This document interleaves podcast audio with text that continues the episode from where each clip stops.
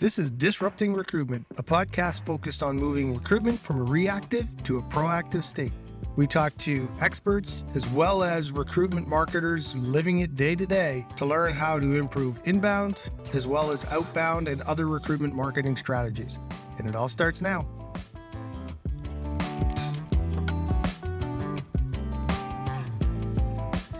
All right, so we're very excited about this episode of Disrupting Recruitment with uh, Kevin Grossman. I attended a webinar that he was on the other day talking about uh, data points and candidate drop off. So I wanted to talk to him a little bit about that. So, uh, welcome to the show, Kevin. Excited to have you here. Brad, thanks for having me. Appreciate it.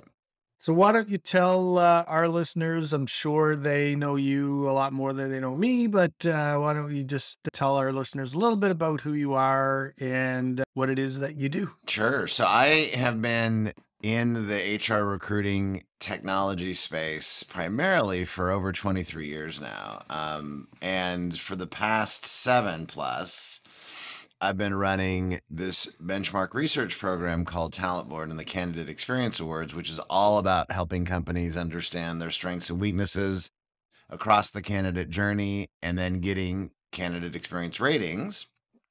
And then those companies who have above average ratings in all of the regions that we track, which includes North America, EMEA, Latin America, and APAC those companies that have above average ratings win our awards. And they're the only companies that we name publicly. Otherwise, it's always an anonymous and confidential process for the companies and their candidates, always anonymous for their candidates as well. And um, so, but the companies that win our CandE Awards are the ones that we celebrate, and we can talk about that later on in the show. But um, that's what we do every year. And then we release that data and information and, and reports and, and articles and workshops and webinars and the list goes on.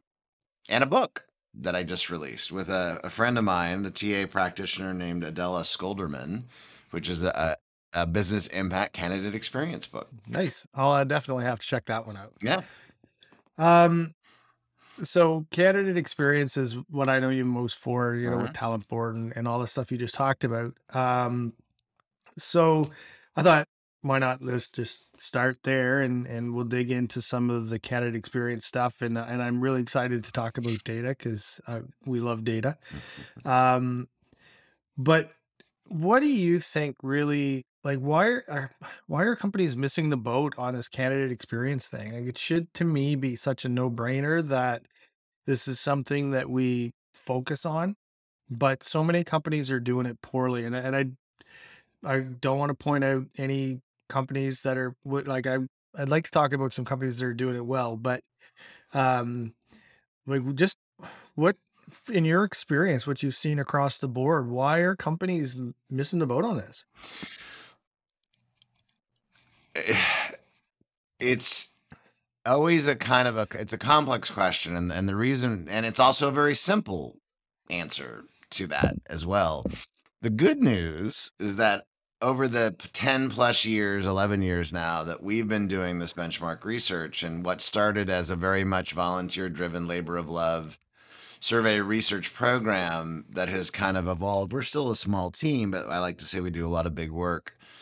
And we have worked with over 1200 companies today and have surveyed after this year will be closer to 1.5 million candidates today. And um, compared to you know a database of a solution provider who could have millions of, of contacts in there for us that's a pretty big number for the amount of, of data that we've had over the years. But the to answer your question though there are companies that have been leaning in over the years and really trying to do a better job at improving the candidate journey and, and understanding the impact on their business and their brand over time.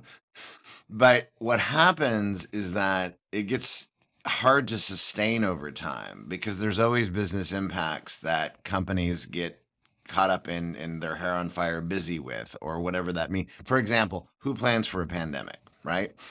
So a pandemic hits that yeah completely disrupted everything that we do in life, much less in work and business and recruiting and hiring. And then you've got changes on the leadership team, changes on the recruiting team. Maybe you're part of a merger or acquisition.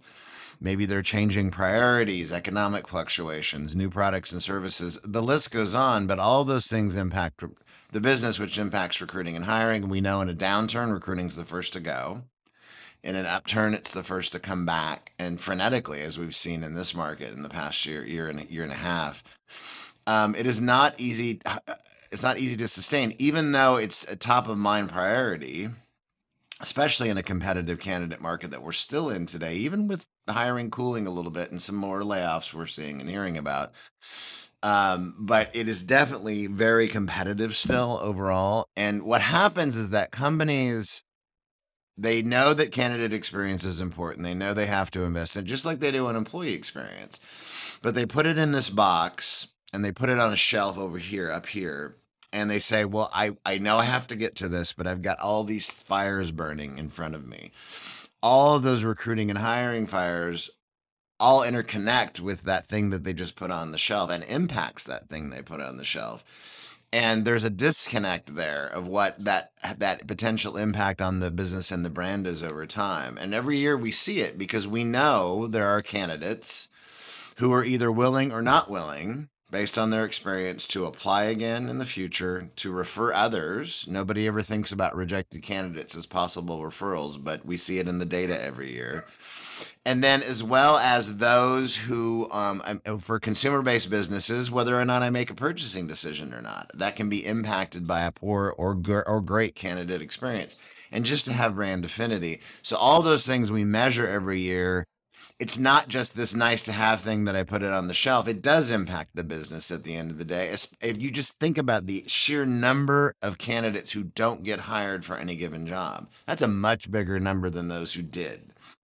So we would argue that you know leadership needs to be a champion of this as well as the the the recruiting teams and the frontline recruiters and everybody and the hiring managers as well they all play a role in impacting some key things like communication and feedback, which every year makes can make a huge amount of difference.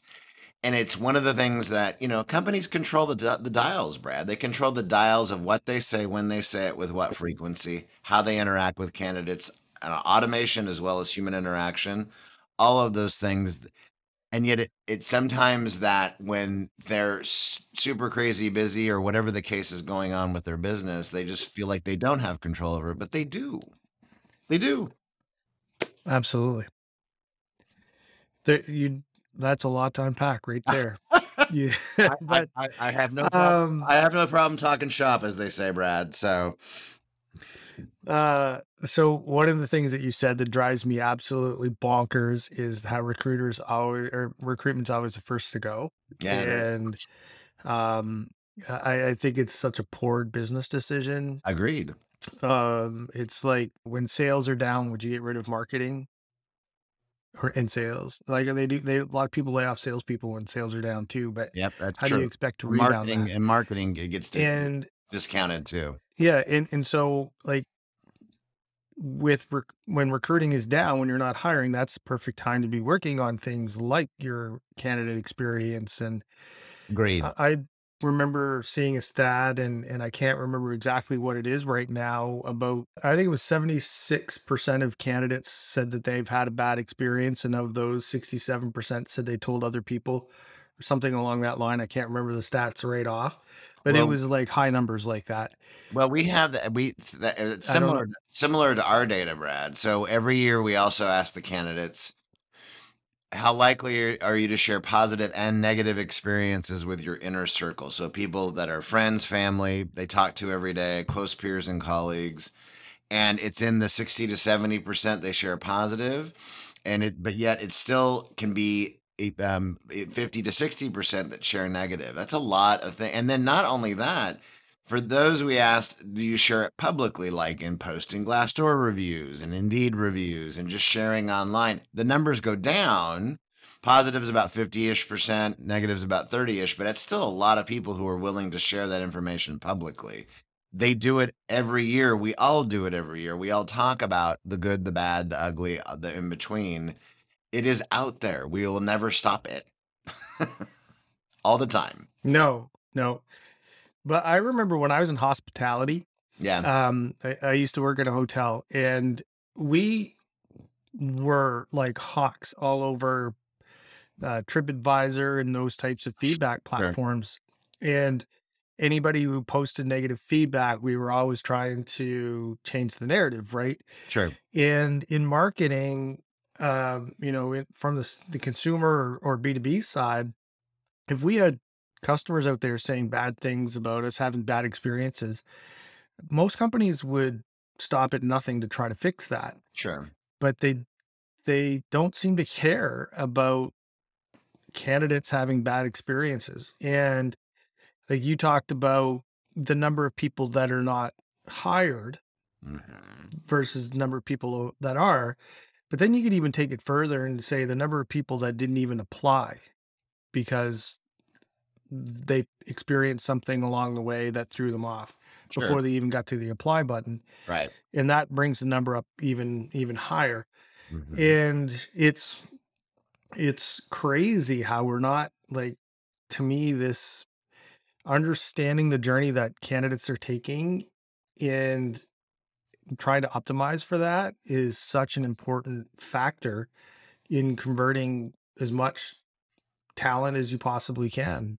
But Well, you want so um Brad, I think the key though, and maybe this is where you're going with the conversation, but you there's a there's kind of a give and take there because you do yes you do want to Im- improve your conversions and getting people to apply you want more qualified people to apply but you don't you don't get that a lot of the time. In fact uh, but you know the majority of people for any given job at the point of application are not qualified enough. That's always the case. And now it does vary across job types.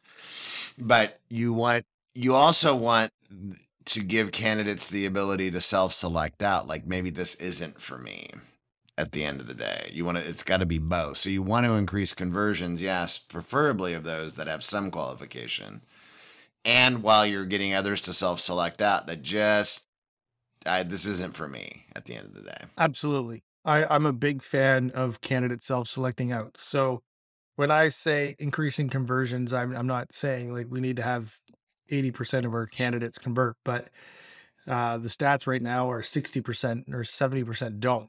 yeah So there is room to improve that. And I think if you're getting the wrong candidates applying, then that comes back down to marketing tactics, right? You're do you understand what your um uh, you know what your ICP is your ideal candidate profile and are you marketing on the right channels to those people? And I would argue that a lot of companies don't. They just post jobs and and that's their inbound strategy. Um but what are some of the companies that you like uh, not necessarily naming a company specifically but um some of the things that you've seen that people have done really really well um that you know have won awards with you guys for um you know who's who's nailing this out there well companies for example like Hoag Memorial Hospital Presbyterian. I'm referring to winners from last year because we're still collecting data for this year. In er, in early Mhm. September, we'll we'll have the winners for this year um, across regions too, and not just in North America. But per last year, Hoag Memorial Hospital Presbyterian, Ritchie Brothers, New York Presbyterian, D2L, JSX, Virtusa, Waste Management, Conagra Brands, Colorado Springs Utilities, Stantec. Those were the top 10. Now, there's uh, many more than that because we, we're about rewarding those who are above average, not just the top 10. Um, but those companies, though, that I just referenced, those brands that are big and small across industries as well, are all doing a They're not doing everything right all the time. They're doing more of the things right in proven practices that we find in our research more of the time. So, for example, they are dispositioning more consistently within one to two weeks, even sometimes sooner than that, when of, of un, for unqualified candidates or candidates that just aren't going to go any farther. They understand that the timeliness of that makes a huge difference, even no matter and no matter what happens. By the way, in our data every year, there's always a negative skew because the majority of our candidates, 90% last year in North America, didn't get hired. That's like real life, right? So m- most candidates don't get hmm hired. And there's always going to be a negative skew in our data for that group because they didn't get hired. They all, in fact, when you think about net promoter score for anybody who tracks that, and maybe you use that for your own candidate experience feedback as well as even employee experience feedback. And if you look at the net promoter score, most companies in our data, they're only ever going to see NPS scores over 50, 50 to 100, which is in the higher ranges for people who were hired. That's the only time they're going to see NPS scores that high. Only for the people who got hired, because those are the only happy customers at the end of the day. For of course, right, I mean that, yeah. that's it, right? Everybody else is like, ah, I'm bummed, but you know. But the the thing is, though, and they say I'm bummed, but that person they were fair, they were timely, they told me what was going to happen next. So not only timely dispositions, but you know expectation setting, what's going to happen next in the process, to, no matter how far I get. Structured interviews, so that's more consistent for for me for an ex- experientially as well as for selection that is consistent across job types. The same kinds of questions that we're asking you, I'm going to ask them. Um, that is something that a lot, the top 10 are doing a lot more of. And even I would argue most of the CandE winners are too but it's it's across the board and at the front end. So before you know, going back to conversion, right? Before I decide to apply, what is it that I'm looking for? it with a company. And there's a lot of things that candidates do. Of course, they're looking at benefits and salaries. And today is a remote, flexible work workplace where I can work remotely. Not every company can do that. Not every position can do that. But if there, there's more of that today than we saw uh, what happened over during COVID, but they're look but besides those things they're looking for culture values employee testimonials career path development opportunities D, d&i initiatives. What, what are you focused on to be more inclusive as an employer? The candidates across generations tell us that. That's more of the stuff they're consuming. And all of the CandE winners last year in our data overall had a 50% higher net promoter scores um, at the point of research before candidates even applied than all the other companies that participated because of more of the stuff that they're presenting to candidates on that they're marketing that they're and the transparency that they're offering which can which goes a long way with convincing a candidate maybe I should apply for this job at the end of the day. So they're doing some again not all the things right all the time but more of it right most of the time if that makes sense. Yeah, absolutely. And and I think having that like the research part that candidates are doing is is critical.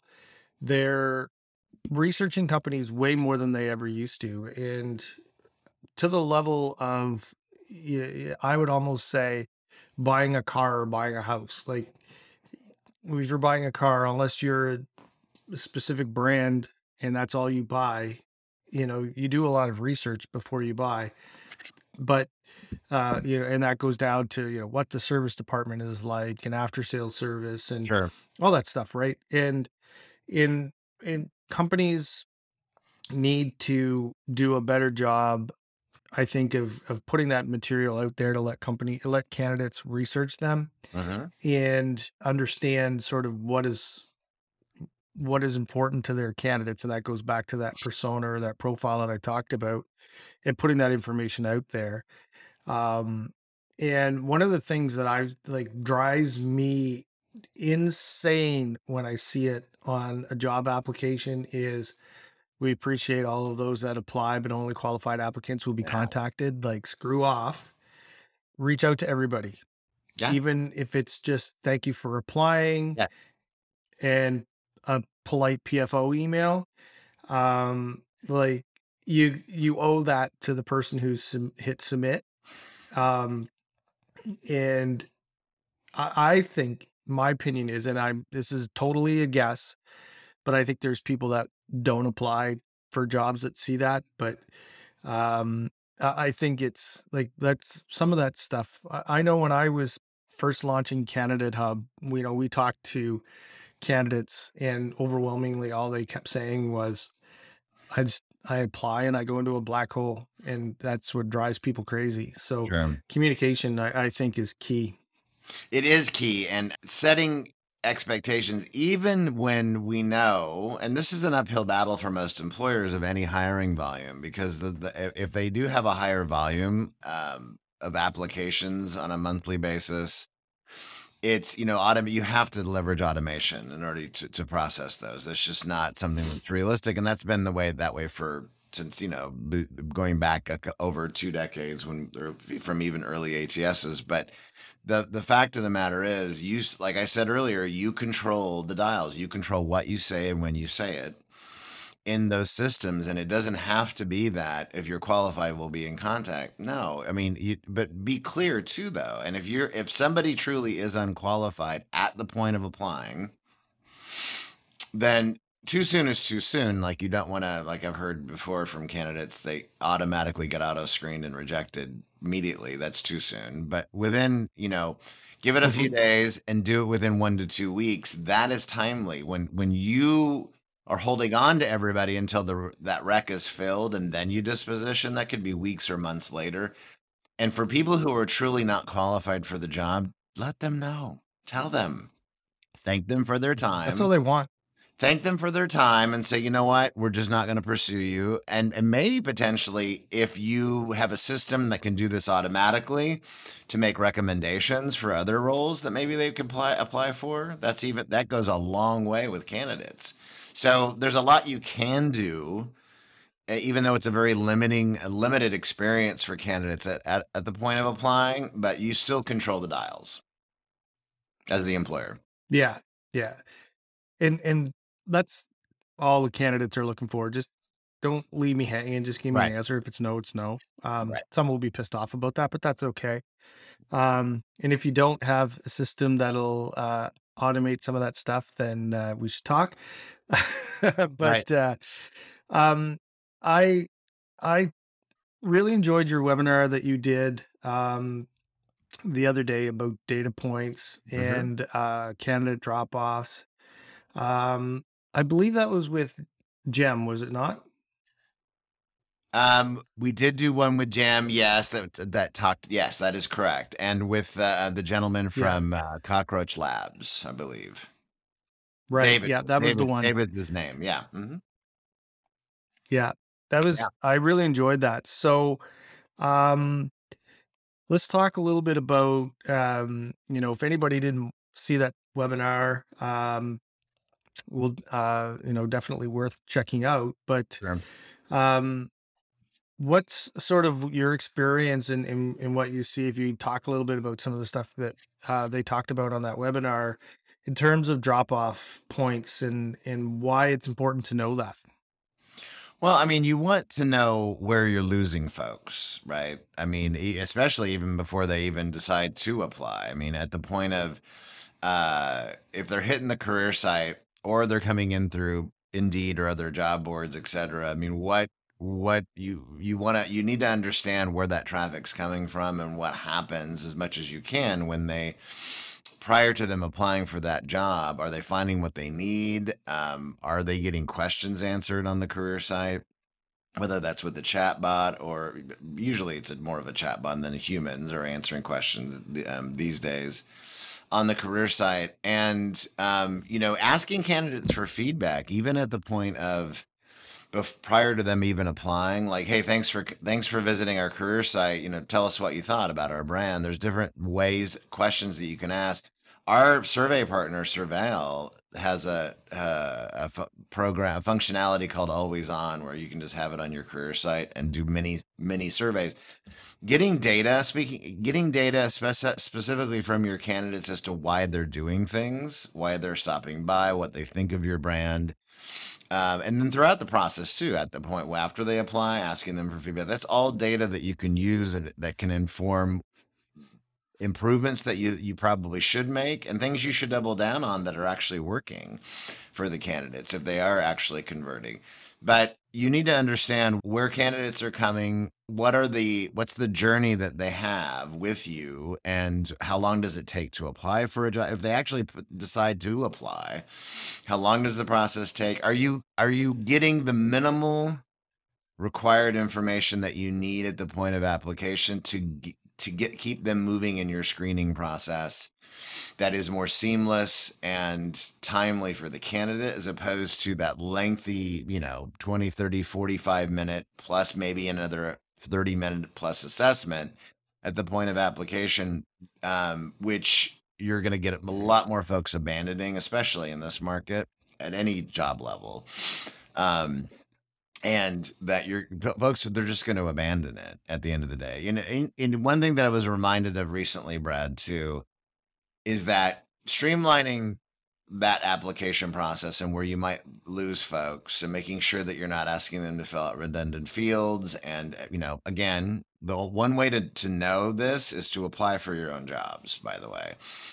But the the point is is that um, applying for understanding what that experience is like and how long it's taking but you also still have to be compliant at the end of the day so in the states for example the, you know the equal um, employment opportunity commission eeoc you we have to be clear about what you know you have to be crystal clear and fair and compliant but you can still do a lot of work making it much easier. What is, again, the minimal amount of information that you need to continue to further screen a candidate?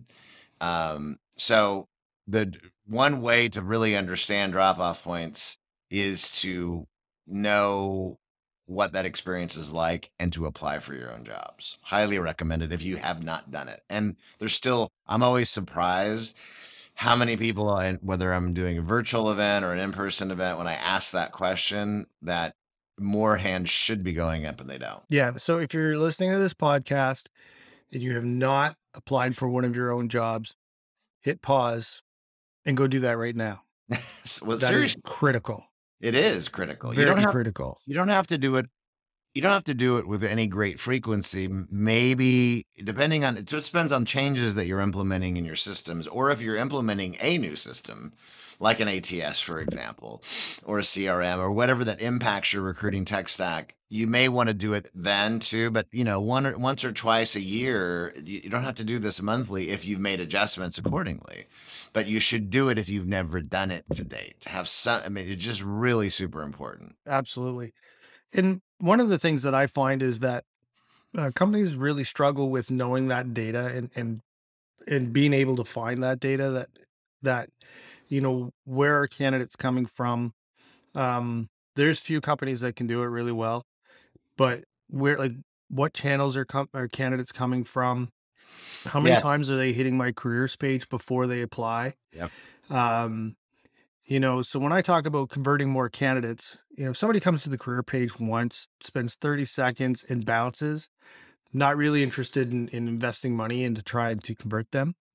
But if somebody's there two or three times, obviously they're they're kind of interested, right? So how do I capture that uh, you know, that candidate? We have, you know, but like with our clients, if somebody's been on the on the website a couple of times, two, three times, we can, you know, maybe have a pop up that shows up to right. offer them some reason to give us their email address, or, um, you know, we can do different re- sort of retargeting and, and different strategies to try to get that candidate to convert because we know that they've been on the site three times. Sure. Um, so, but understanding that journey is important to being able to to make real time decisions about what's working and what's not and where you're losing candidates and where you are are gaining candidates and again one of the things that drives me crazy is register to apply. Yeah like, i no. can't believe that still exists in the world. Agreed agreed.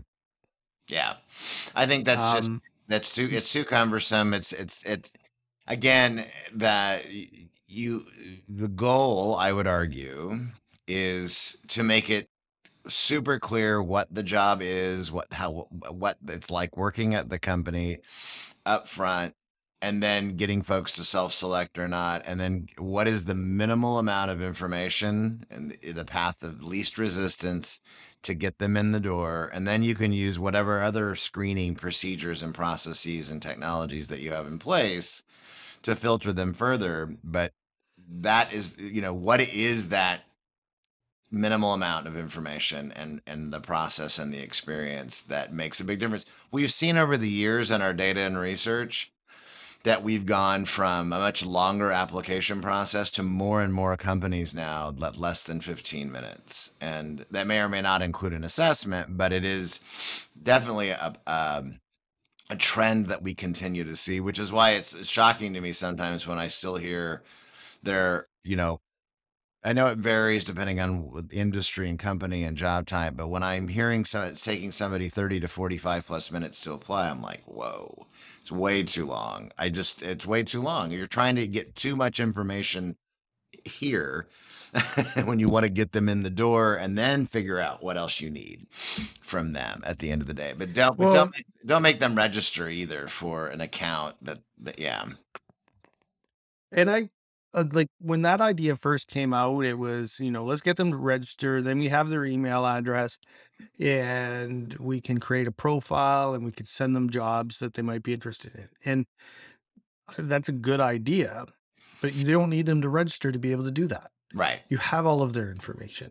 They're giving you their email address. And if you have like questionnaires or assessments that you want to do, as part of your application process, great. Don't do it all up front. Like like you said, what's the I, I'm all for creating a path of least resistance and giving them as much information as they need to self-select yeah. out so that I'm talking to the right people and um and, and I'm not making it too cumbersome for them to get in the door. And I just want their basic information. Right. Like if I, you know, in in a, a uh, when you're filling out a form for a demo for a product or buying product, you don't have to give them your whole life story. You just give them your name and company and email address, right? right? Now, there's a whole lot more information the company needs to know in order to present a solution to you, but they don't ask for that at the request a demo page. They ask for that on right. the call.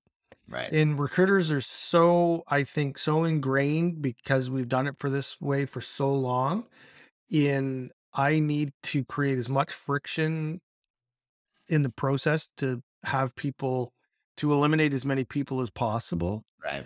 Uh, as opposed to let's figure out who we want, market to them appropriately, track what's working, what isn't working, make adjustments on the fly, allow people to self select out, create an amazing experience. Yeah. And, um, and then collect the information that I need along the way. So if I want to do an assessment after I get the application, two days later, send out an email saying, Thanks for your application. We like your resume. Can you please complete this assessment?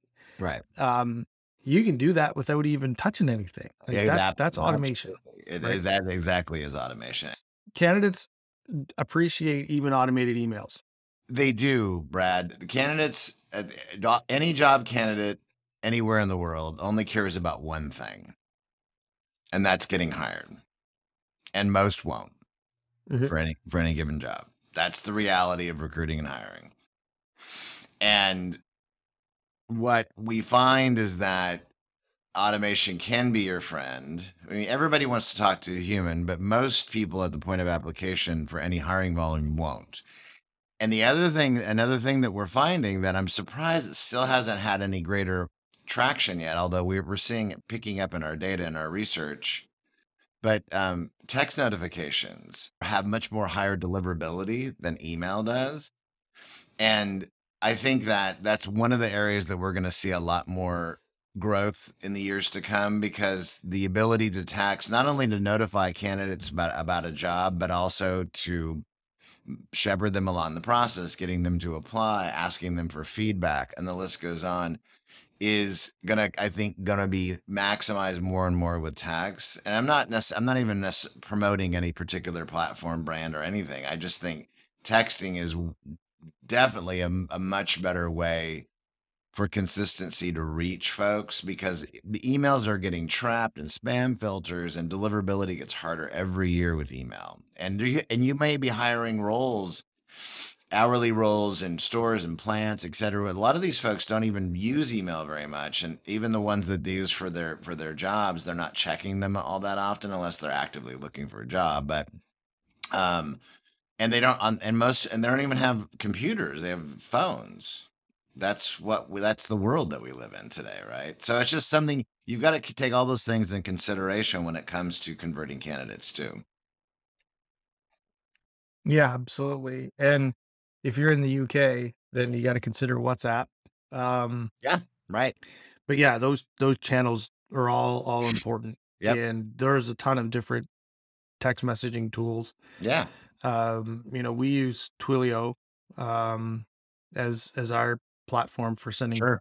uh, text messages, but there's there's tons of them out there, Yeah. and um, but understanding the like you have to go to where they are, and uh, email may not be the answer, but it's not completely dead either on the other side of it. But um, your open rates are much higher on text, definitely, Yeah. and response rates are much higher on text Yep. than they are on emails. So uh, let's talk about uh, you know we've we've talked about candidate experience and data and missing data and um let's let's circle back to the CandE awards uh i know they're coming up in november um but uh do you want to do you want to give that uh, a shameless plug Yeah, of course I do, Brad. You know that I would love to do that. So, um, real quick again, uh, the, the benchmark research that we do year after year um, includes uh, companies who have an above average ratings in their candidate experience ratings based on the averages, the benchmarks that we find every year in each region around the world. Um, we give awards away too. So then part of uh, our event, it's been the first time in three years since we've done this in person, since we all have been through COVID. But um, so the, our conference is going to be a great one and a half days. We're partnering with TalentNet Live, Craig Fisher and his organization in Dallas, Texas, November 2nd and 3rd. There's a great half day workshop for TA leaders on day one. And then day two is the full conference day with speakers and panel discussions and sessions. And then capped off by our CandE Awards dinner, where we literally give physical awards away to the companies who won. Again, solely based on their data. It's not a judge process at all. And um, that is what we're doing. And you can find out infor- more information by going to the talentboard.org. You can also go to candy-events.org, which is literally the the website for the conference, and um, lots of great information about it. But we hope folks will come out. There's going to be a lot of learning around recruiting, hiring, and improving candidate experience um, throughout that day and a half. Again, November second and third in Dallas, Texas, and we're super excited about it. so if people want to get a hold of you how do they how do they track you down Um, you, I just connect with me on LinkedIn is probably one of the easiest ways. I'm a, pretty much an open networker, so just search for Kevin Grossman Talent Board on LinkedIn. Um, you can go to the talentboard.org as well, and lots of great free resources, our research and other re, uh, resources that are available on our site. But those would be the two places to to go to. perfect well listen i really appreciate you uh spending some time with me today um i know it's bright and early for you uh so um looking forward to the CandE awards in november and um future conversations we may have You got it. Thanks, Brad. I appreciate it.